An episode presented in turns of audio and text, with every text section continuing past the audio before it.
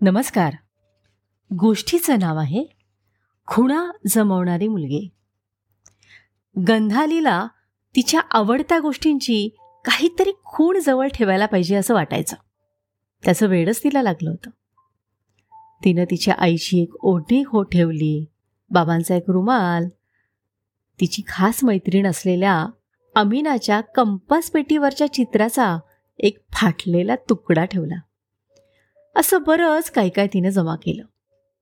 आणि घरामधली एक जुनी आडवी काळी बॅग होती. त्यामध्ये ती या सगळ्या खुणा जमून ठेवायला लागली. पूर्वी ते ज्या अमिना मॅन्शनमध्ये राहायचे ते घर तिला फार आवडायचं. त्या घराजवळ एक पिंपळाचं मोठं झाड होतं. या गोष्टीची खूण म्हणून तिनं पुन्हा त्या जागेवर जाऊन पिंपळाचं एक पान घेतलं. मग आईचा फोन थोड्या वेळासाठी घेतला आणि त्या घराचा फोटो काढला. अशा आणखी दोन खुणा तिच्याकडे जमा झाल्या.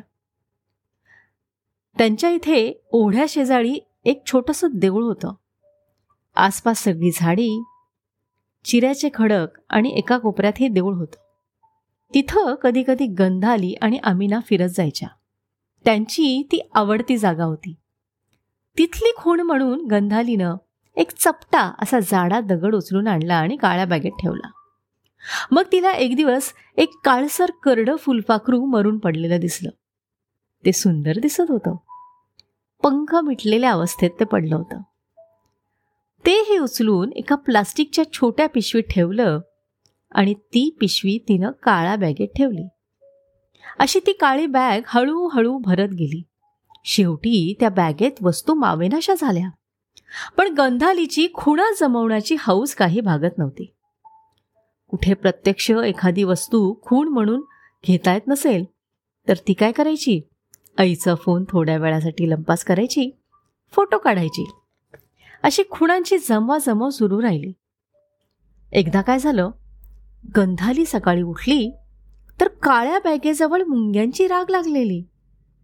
गडबडीनं बॅग उघडली तर त्यातल्या प्लास्टिकच्या पिशवीतल्या फुलपाखराला मुंग्या लागलेल्या. त्याच्या पंखाकडचा भाग कुरतडल्यासारखा झालेला. तिला हे बघून खूप वाईट वाटलं. पिशवी बाहेर काढली मुंग्या झटकल्या. पण नंतर सुद्धा त्या मुंग्या आल्याच असत्या म्हणून शेवटी तिनं ते फुलपाखरू खिडकीतनं खाली टाकलं. तिच्या बॅगेतून एक खूण वजा झाली. मग तिने आईचा एकदा फोन घेतला. तर त्याच्यामध्ये तिने काढलेले काहीच फोटो नव्हते. आईला विचारलं तर म्हणाली अगं परवा बिघडलेला ना सगळा डेटा डिलीट झाला. तुझेच काय? बाकीचे पण सगळे फोटो गेले. आईनं एकदम सहज हे सांगितलं पण गंधालीला मात्र खूपच वाईट वाटलं.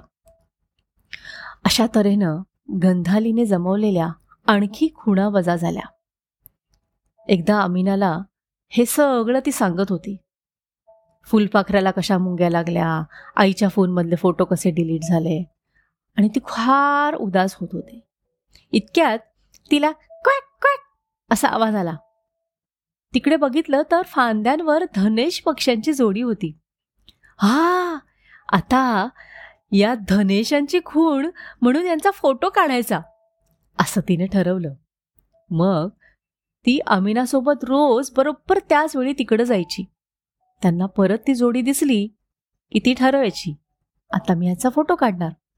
मग तिनं एक दिवस आईचा फोन घेतला आणि अमिनासोबत ओढ्यापाशी गेली. थोड्या वेळानं धनेशांची ती जोडी आली. त्यांचा फोटो काढायला ती पुढे निघाली. तेवढ्यात ते दोन्ही धनेश पक्षी उडून आत कुठेतरी निघून गेले. पण गंधाली हट्टालाच पेटलेली. दुसऱ्या दिवशी तिथे गेली पण तसंच झालं. असं चार दिवस झाल्यावर गंधाली मात्र नावमेद झाली. काय ग? फोटोच काढू देत नाहीयेत ते. असं ती अमिनाला म्हणाली. आणि मग पुढे काय झालं? ऐकूया पुढच्या भागात.